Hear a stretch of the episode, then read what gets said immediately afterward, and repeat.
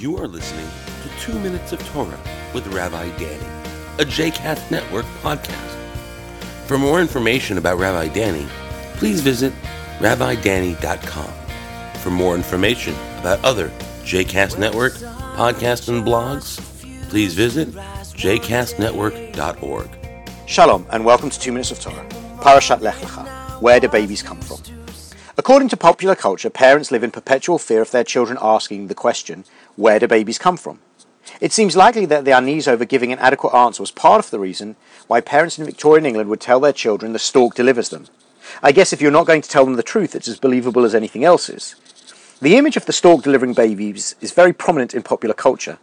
I am especially fond of the stork who delivered the baby elephant Dumbo to his mother in the famous Disney film. However, Despite our we all know that it takes a man and a woman to make a baby, and ultimately parents need to have a frank conversation with their children, teaching them the truth about where babies come from. This knowledge makes Sarah's absence from Genesis 15 very striking, as God and Abraham discuss his lack of an heir. When the Torah first introduced us to Abraham and Sarah, we were told Sarah was barren, she had no children. This fact has therefore been in the background throughout Abraham's story. When God said to Abraham, Unto your seed will I give this land, we were aware that there was no child to inherit the promise.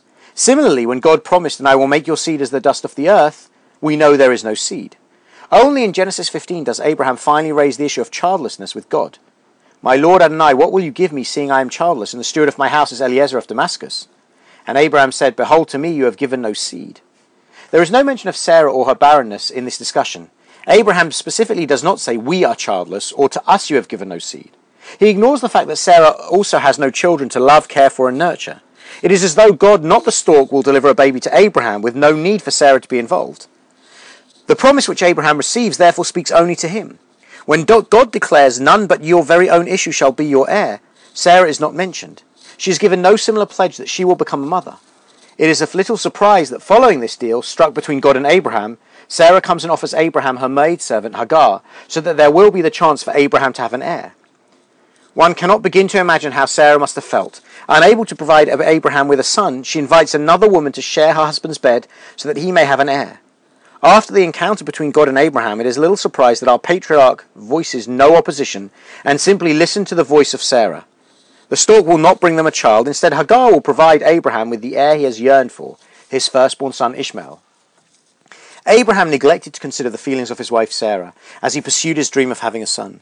The repercussions of this act come later in the narrative when Sarah gives birth to her son Isaac, and very soon after demands that Abraham expel his firstborn son Ishmael and Hagar, the mother of his firstborn. Sarah does not worry about Abraham's feelings, and the relationship between father and son is irreparably broken. The next time they are mentioned together is when Ishmael, together with Isaac, bury their father. Shabbat Shalom.